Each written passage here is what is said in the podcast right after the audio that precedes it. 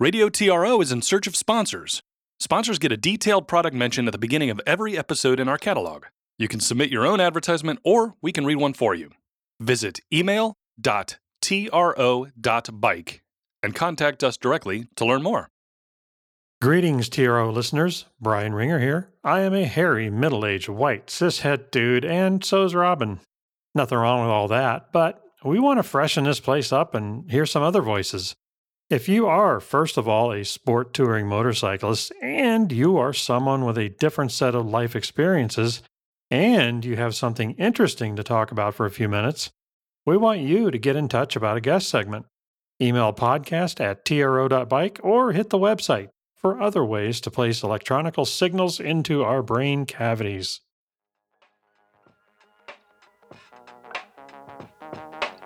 I'm Brian Ringer.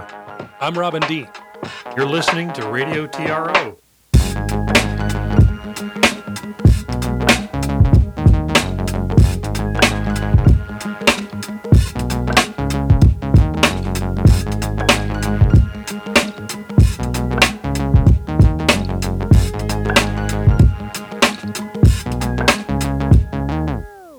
TRO, your sport touring motorbike fix. We're an ever developing online venue for motorcycle enthusiasts who enjoy responsibly spirited riding along routes less traveled. The Wizards of Twistery, the Magicians of Mappery, and your guides to many mysterious, mazy merry miles. If you're a lean angle crackhead, we're your dealers. Hey, Brian, how have you been? I feel like we haven't spent the past 30 minutes together, re, you know, recording our interview because they are off celebrating their anniversary.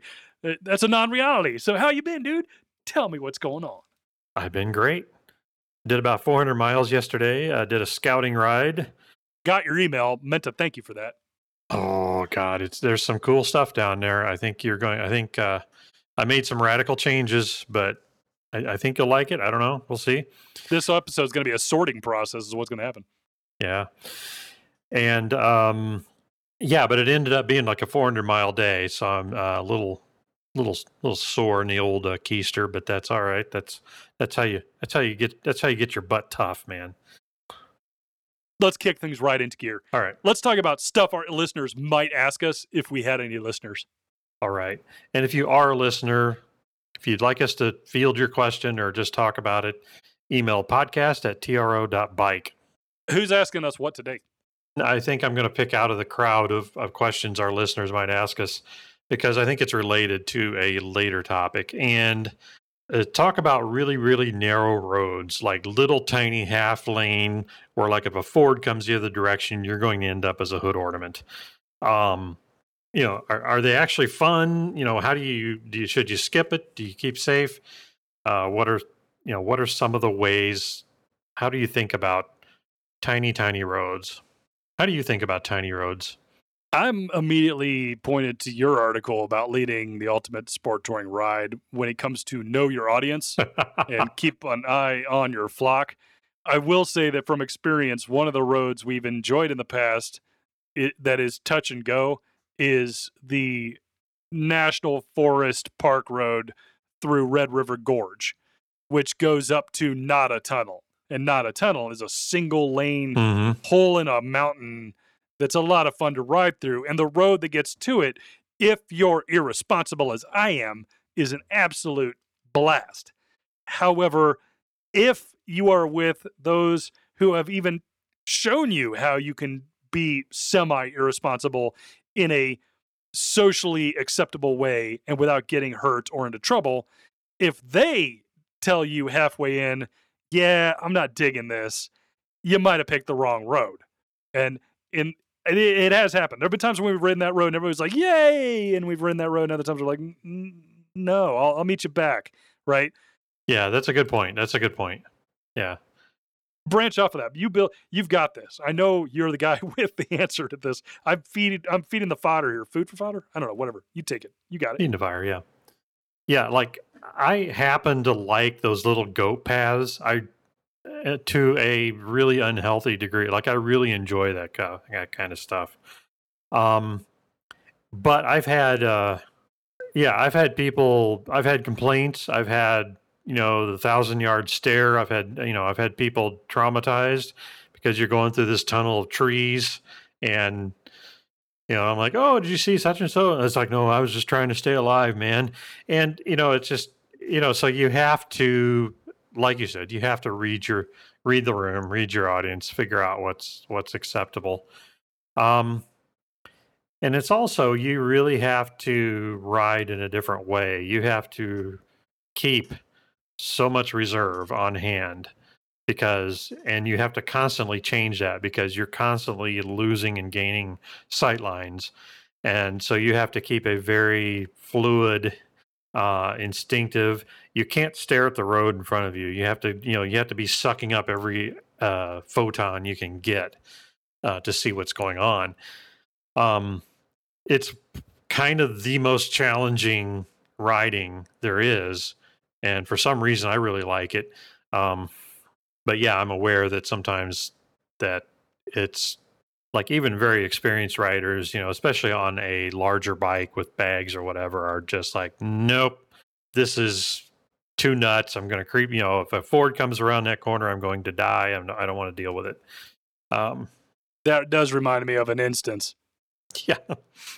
I've been surprised by a G, and this this happens more in dual sport riding. Um, you know, on the KLR or whatever yeah, they, I I imagine they're not expecting you. I don't do that much. I haven't done that. Well, when I say I don't do that much, I haven't done it at all. but I could only imagine that if they don't expect anybody else to be out there, they certainly don't expect to have to deal with a situation in oncoming four wheel cagers. You know.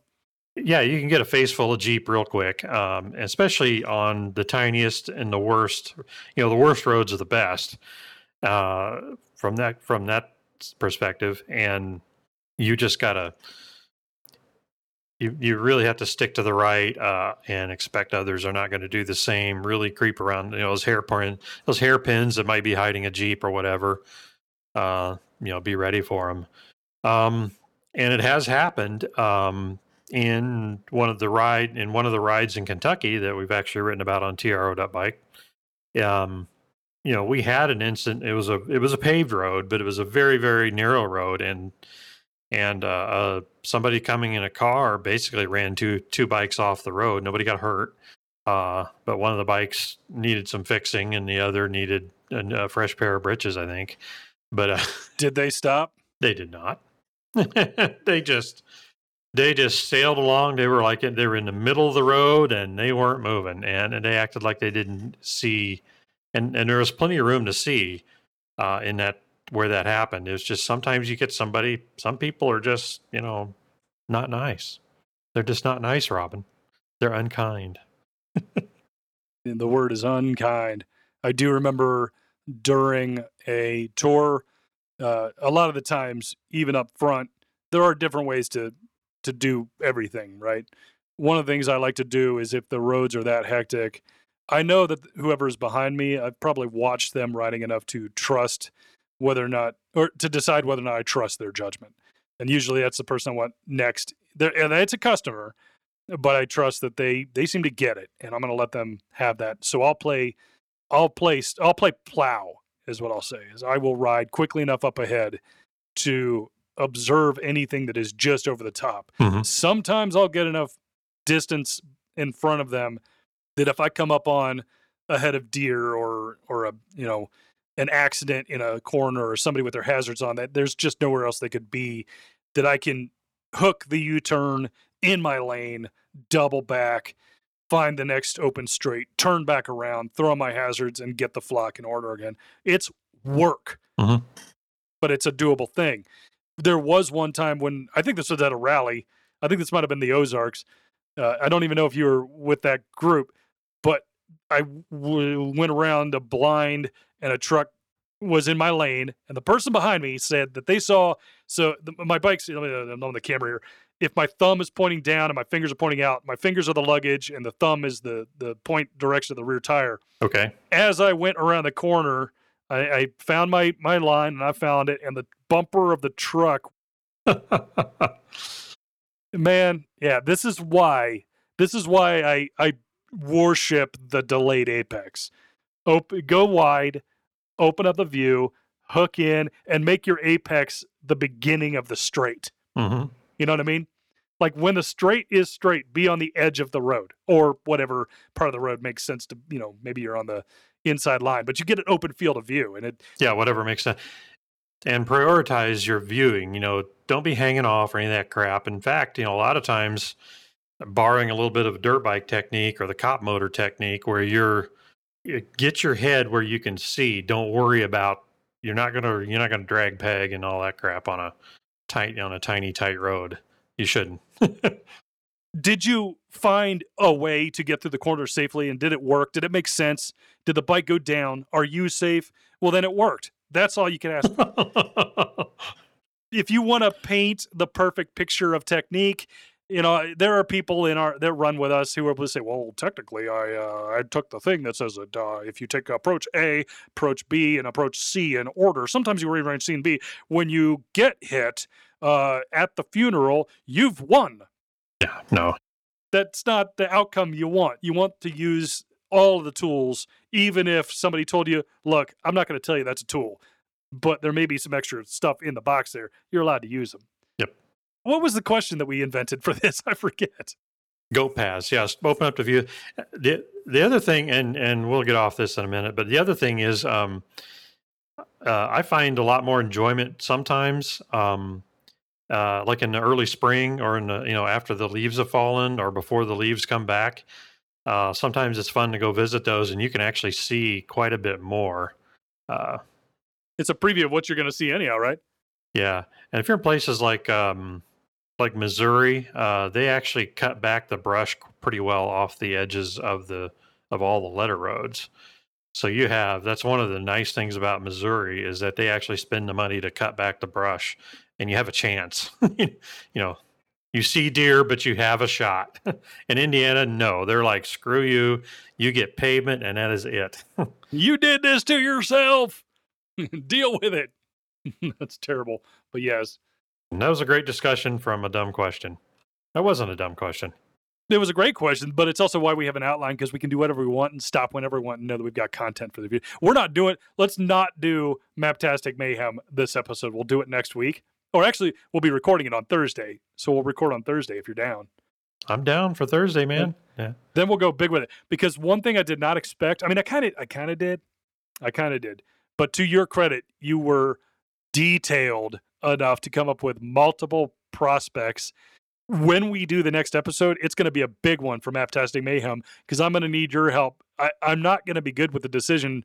I'm going to have to ask okay how much not curvy awesome do we suffer from if we don't do this variation versus that variation? And you've Brian emailed me three maps and, and these awesome here's some options and here's some whys and here's some possibilities but if you think this way or if you think that way and i'm just going this is that i i can't i don't i don't think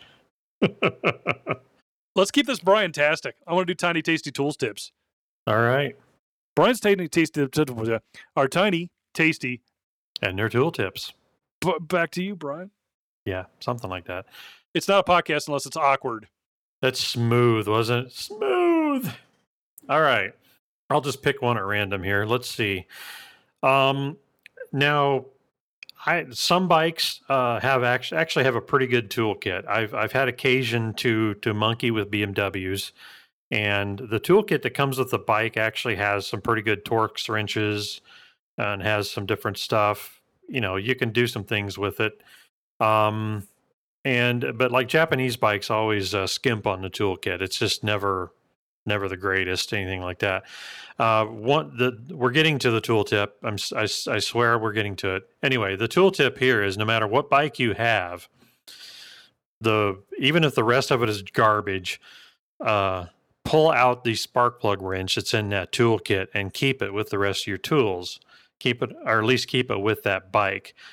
I don't know why, but like a Suzuki will give you a toolkit with like cheddar cheese and sawdust crap in there. And they'll give you this little janky sheet metal spark plug wrench, but it is the most convenient way for reaching the spark plugs without tearing out the radiator and all these other things. I'm reminded of Zen in the art of motorcycling, the phrase, Assembly of Japanese bicycle requires great peace of mind. Tiny little fingers and great peace of mind. yeah. Gather mana, feel your feel your calm, center yourself. Anyway, the tiny tip, what's tiny about it is uh, hang on to the spark plug wrench and whatever kit you get because it's going to be the most convenient way to get to the spark plugs if and when you need to do so. Uh, BMW has a good one that comes with theirs, although they're not hard to reach either. they're just pointing at you.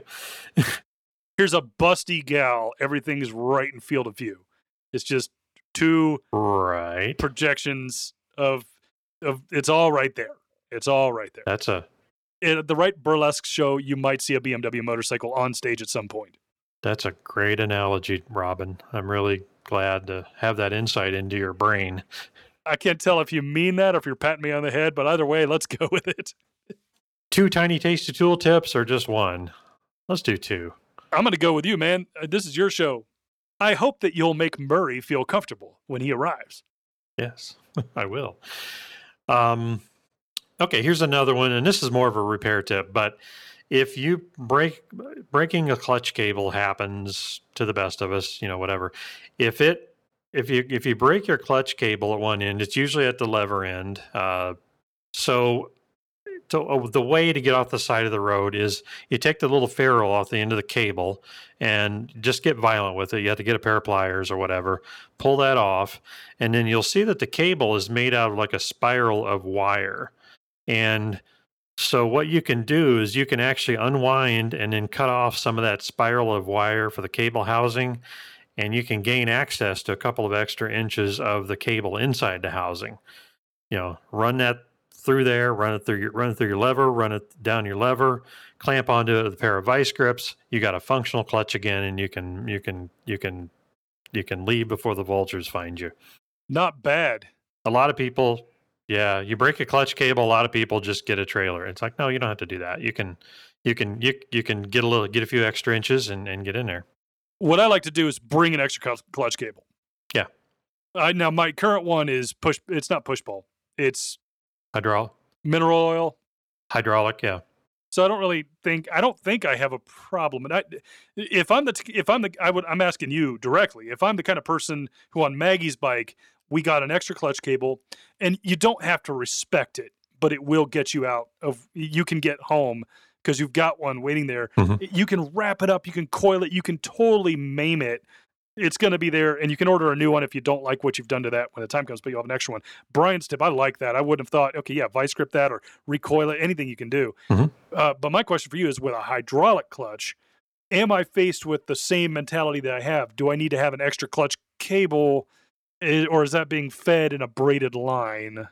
Learn me something good here. Gooder if you can. yeah with a hydraulic clutch um the issues you're going to have on the road or like if you after a drop or something uh sometimes the little uh banjo bolt can come loose and it can drip a little bit something like that The gaskets or those those sealer washers in there, the copper ones. Yeah, sometimes you can tighten those, but you can snug them back up and it'll be fine, you know. Or uh, once in a while, you'll get something like uh on a hydraulic clutch, and usually this is something that just neglected maintenance. It builds up over time, so you do have to. They get worked a lot more than a brake master cylinder, so you really have to flush your clutch system a lot more regularly than your brakes. Brakes are every two years. It's had the same mineral oil for 90,000 miles.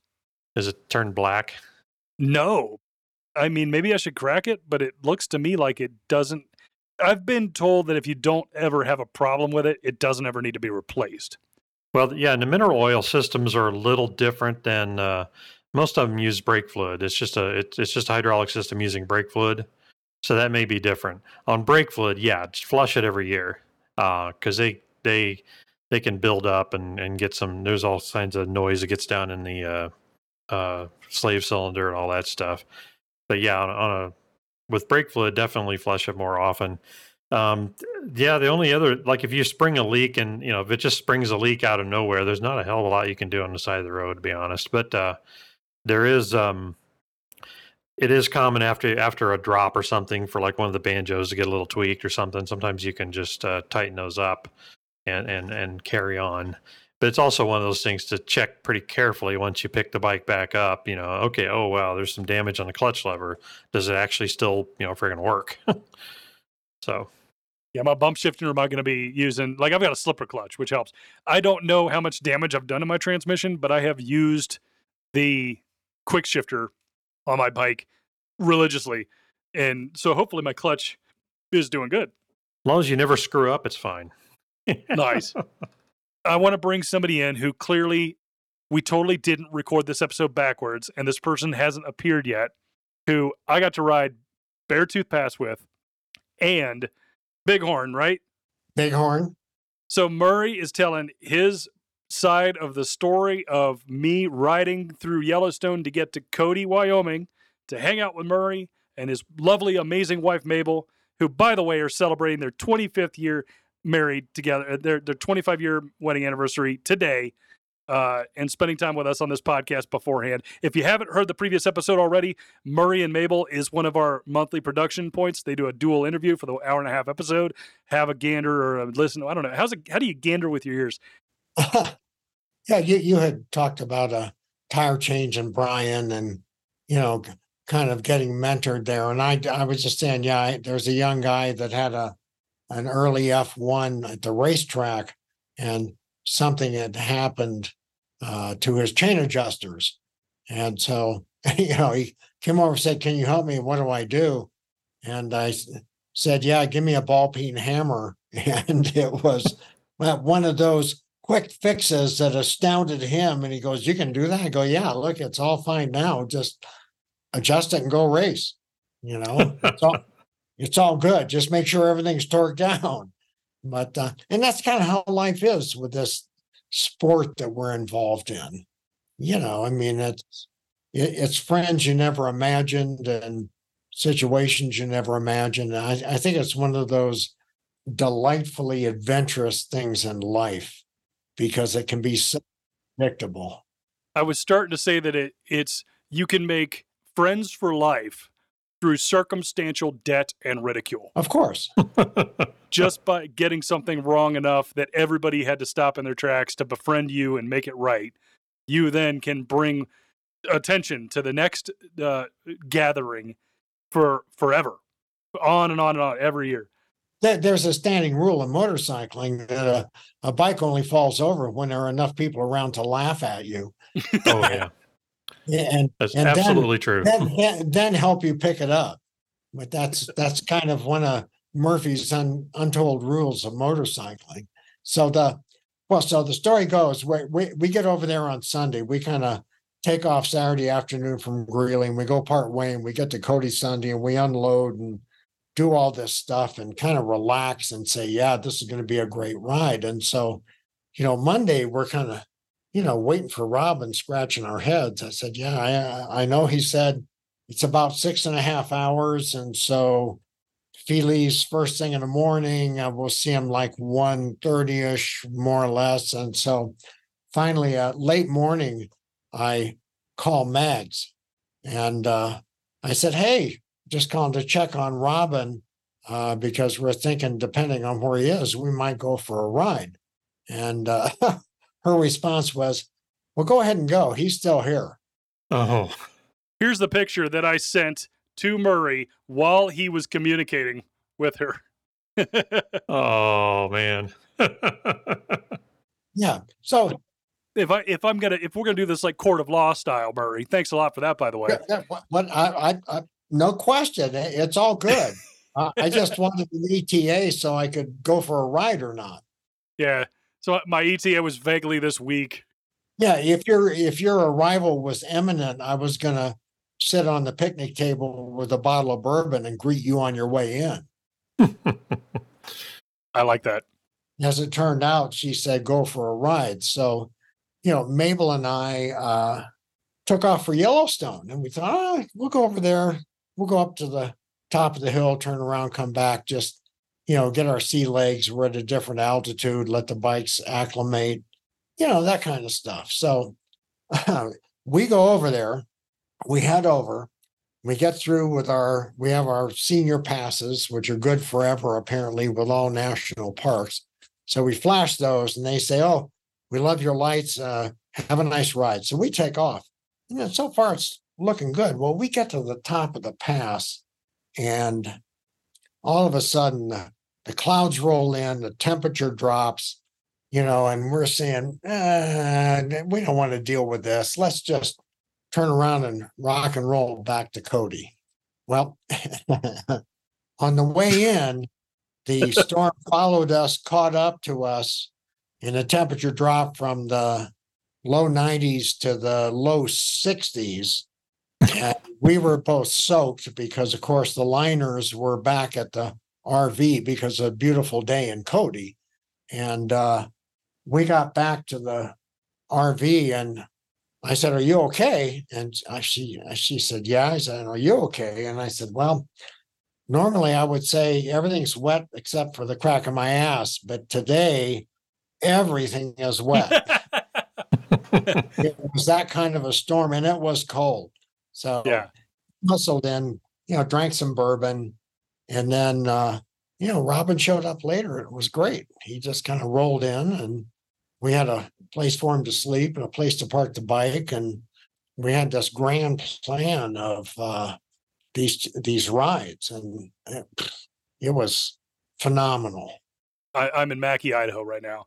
So I take off and, uh, um, you know, immediately it's like I've got a lot of straight line riding to do, a lot of back road country to just enjoy, get through Yellowstone. And, and the thing I have learned not to do is ever trust the weather here in the PNW.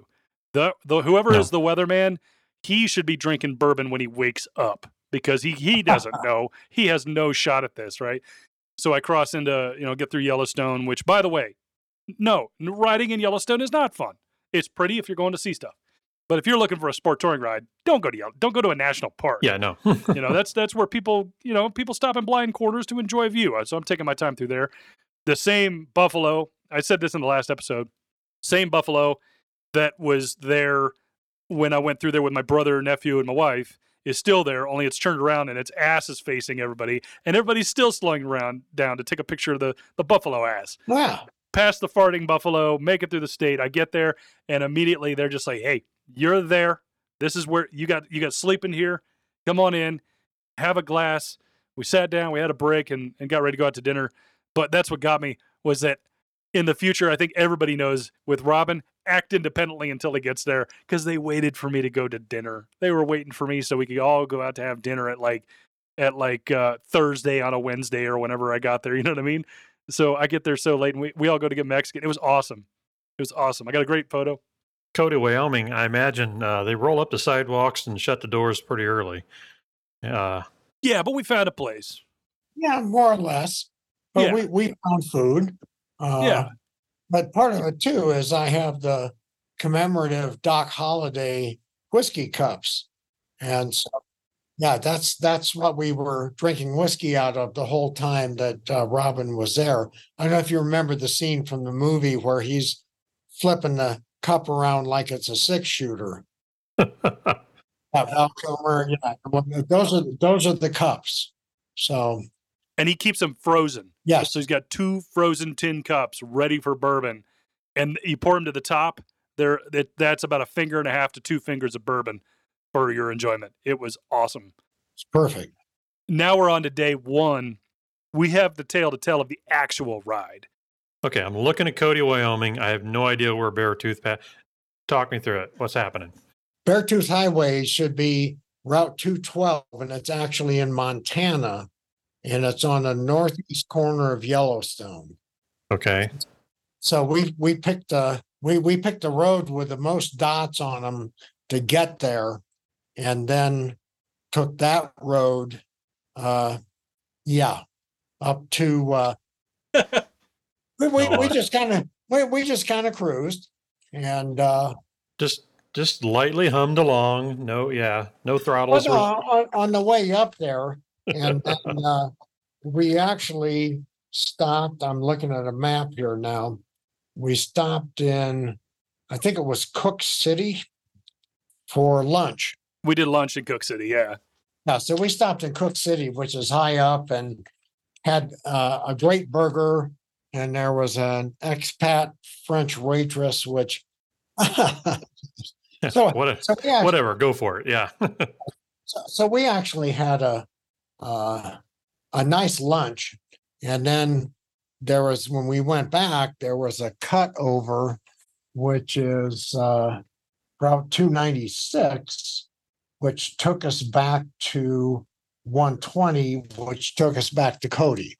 So anyway, right. long story long story short uh, i love going fast uh, but i'm also cautious with forestry and animals you know wide open range and that kind of stuff and Yeah. And the, and sometimes there's farting buffalo, I hear. So uh, they're spotting buffalo so we, we start back and uh, all of a sudden there's these harley guys behind us you know and i kind of look in my mirror and i go i see robin back there and i go oh, all right well let's see if these guys can keep up.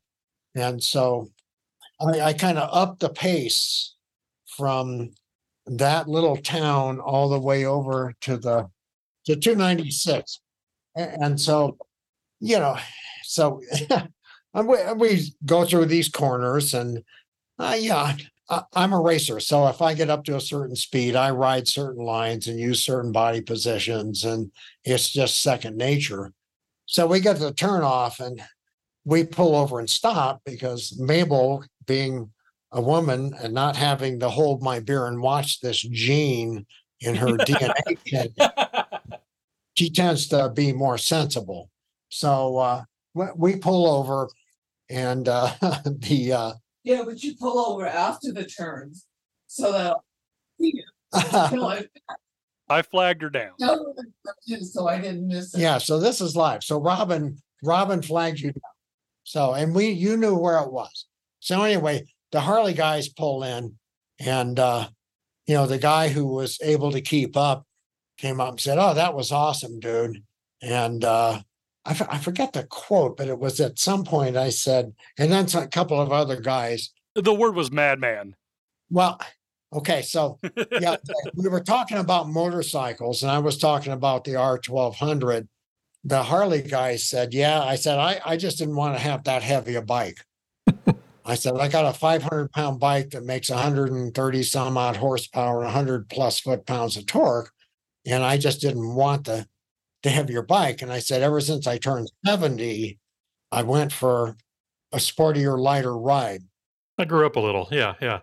Yeah, guy next to him goes, You're 70? I said, No, actually, I'm 74.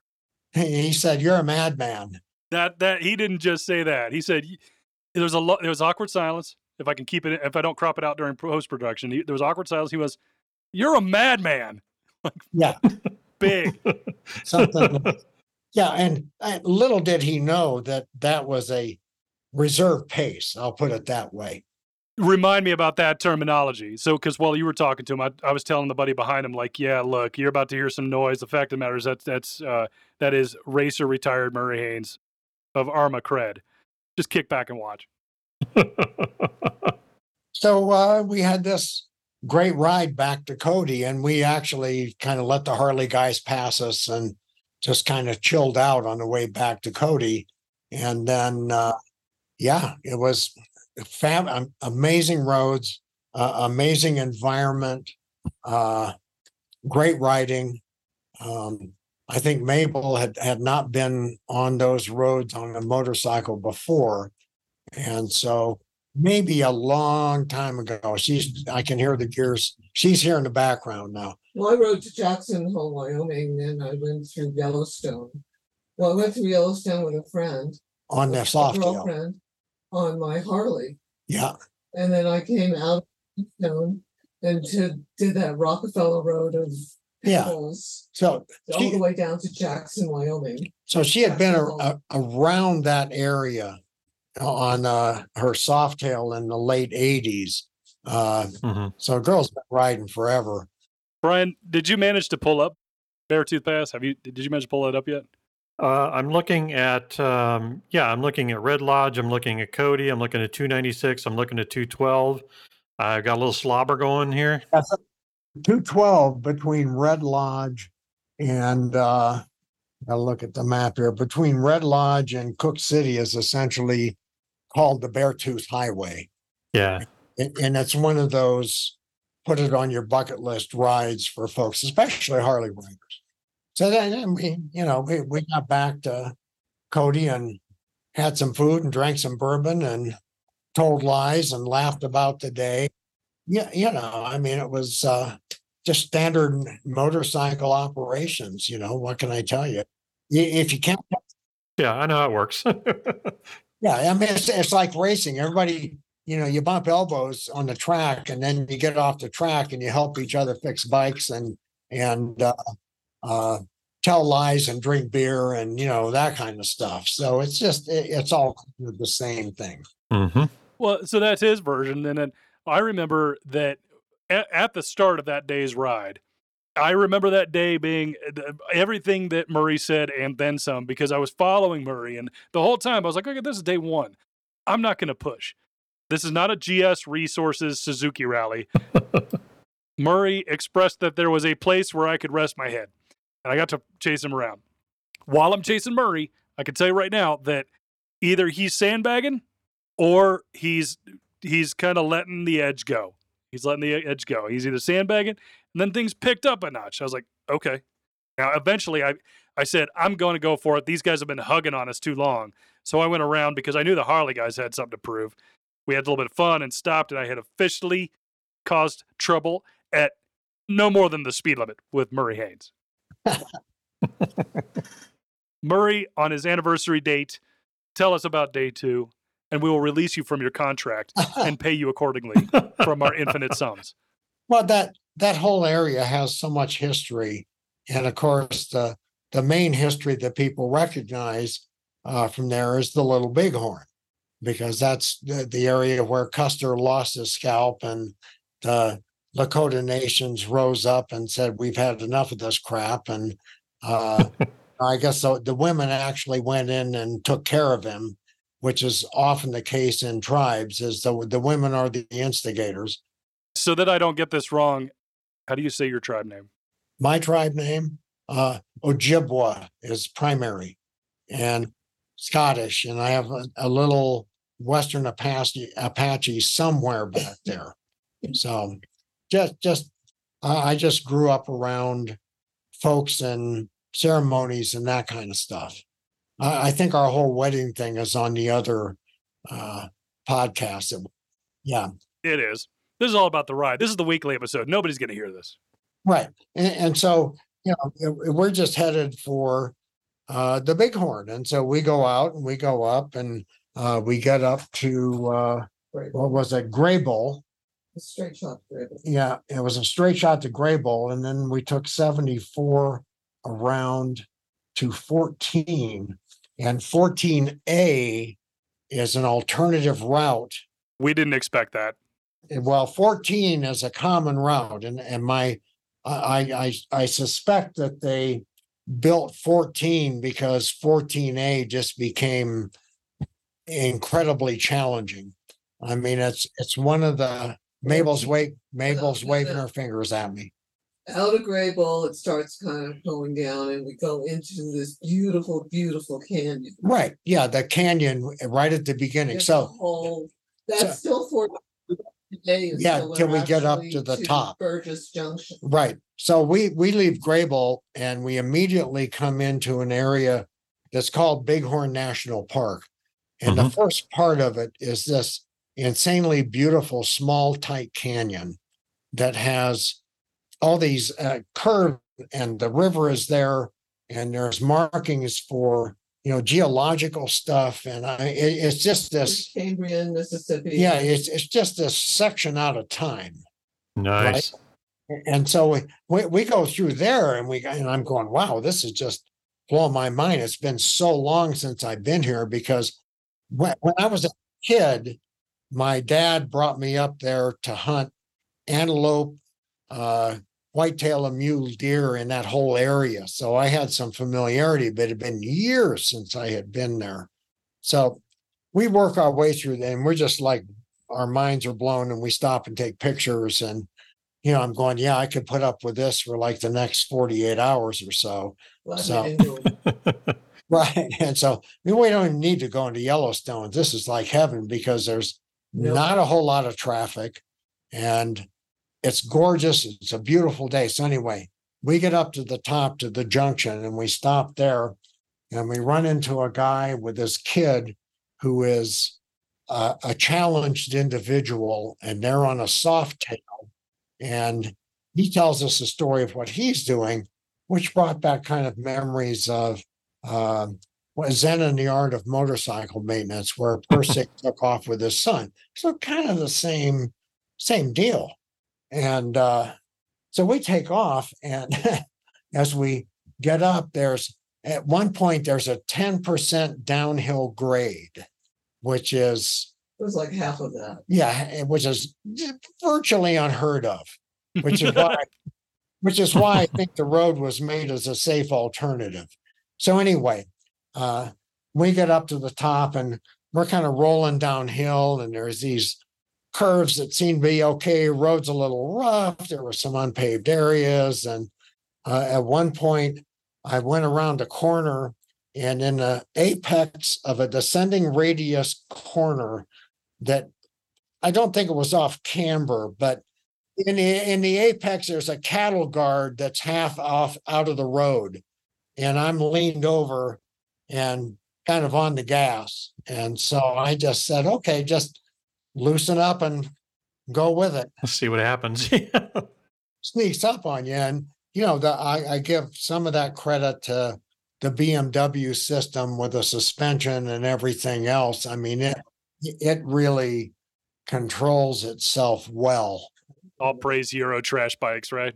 Yeah. You hear that, So- Brian? You hear that, Brian? Wouldn't have been a problem on the KLR, man. No, anyway, go on.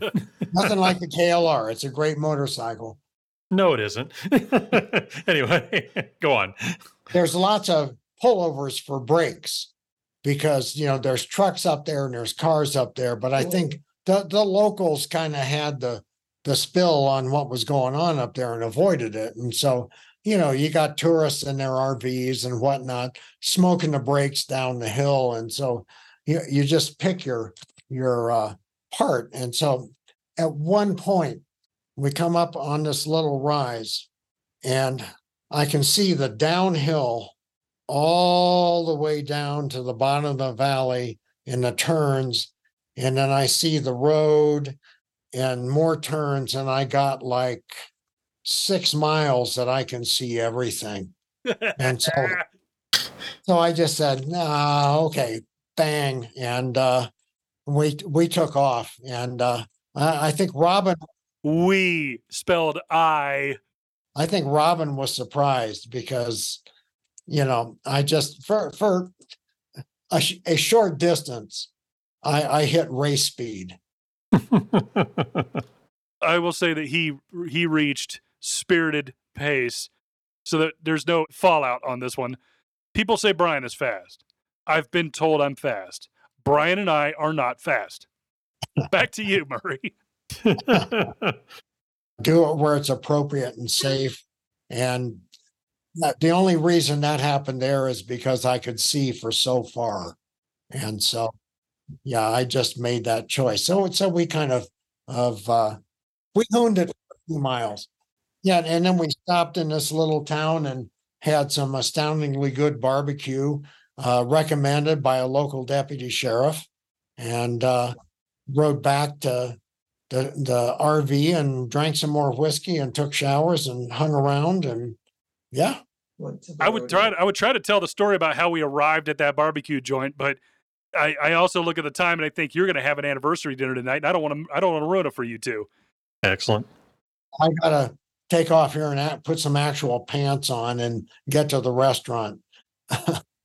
in our contract, if you're going to be on this podcast for an interview, you are not allowed to wear pants. They uh, offer some threats in particular cultures, so we don't allow it. Murrae has obeyed this, and I thank you for signing on and uh, and, and all of this. We your checks in the mail. But ladies and gentlemen, the one, the only Murrae Haynes, with the backdrop of his lovely wife Mabel Chin, and and I appreciate you taking the time to tell the story of the riding. It was a blast. Oh, there was a rodeo after. That's all that matters. All I can say is anytime, let's spin wheels anytime. I'm up for it. I'm going to get you on the list. Excellent. let's bring you in on other things we do and invite you there. Sure. That that's a two-way street. It goes your way too. So and now I got a new one with Brian. So it's great. Great to meet you, Murrae. Have a good one, sir. I was kind of following along on the map here. I had Google Maps up here and uh, looking at 14. And yeah, when you get over here, you can see all the way down that valley. And then he goes into that story. I'm like, oh, okay. A sight to see. Boogieing was done. Boogieing was done. We killed disco. It's dead. so with Murrae, the lesson that I learned, he provided me with his self-awareness of what he was what risk he was willing to assess. mm-hmm. What risk he was willing to acknowledge and take on. And when it opened up, I use it two-dimensionally. He just became shorter and that way. Yeah, if you're behind him, you'll see like a red shift. He's on the same bike as me, man. Well, I mean, the same engine. I've got the 1200. He's got the 1250, which has like a VTEC thing ish going on. The the 1250 version of my engine, they added uh, ca- uh, cam changes. It wasn't the engine. You know that. Yeah, yeah. This was the guy on it. it takes a while to learn to have a selection of what you're doing. You know, like you don't have to be eight out of 10, nine out of 10. You never go to 10. No, You know, you seven, you know, you, you've got like a whole, you've got like a whole dial over time, you know, and it was, I don't know, early on, I had like one speed, you know, and later on, I'll, you know, I use as much as I feel like at the time and whatever, you know, whatever factors you have. And that's what, you know, that's, that's what he's learned. Yeah. Well, and and on a level that I don't know that you and I like don't don't spit up your drink thinking about it. Like He's a, yeah, he's a racer. He's Arma. yeah. His, his, his, his 10 is, uh, is my 100 or something like that. I'm sure. I try to keep it at 60% max with you know how we record the audio and there's audio spikes? Mhm. There'll be spikes of 8 or 9, but I'm I'm looking for 66.66666. Like the rule of thirds. I want to be hooning at 66% of skill set use. And anytime I spike over that, it is a instance decision making process. How do I feel? And do I really got this? And then I'll spike to 75% or 80%, 85%, bring it back down real quick because you're assuming a risk one curve at a time. It's very point and shoot. Mhm. Here's this group of curves. Bang. Yeah don't use all your reserve or or uh, however you look at it. I had a, i had a i had a very complex thought and i was like no we'll we'll save that one. That's our episode for this round. Tune in next time for more discussion on all things specific to sport touring or universal to motorcycling as a whole. For radio tro i'm brian ringer. And I'm Robin Dean. safe travels everyone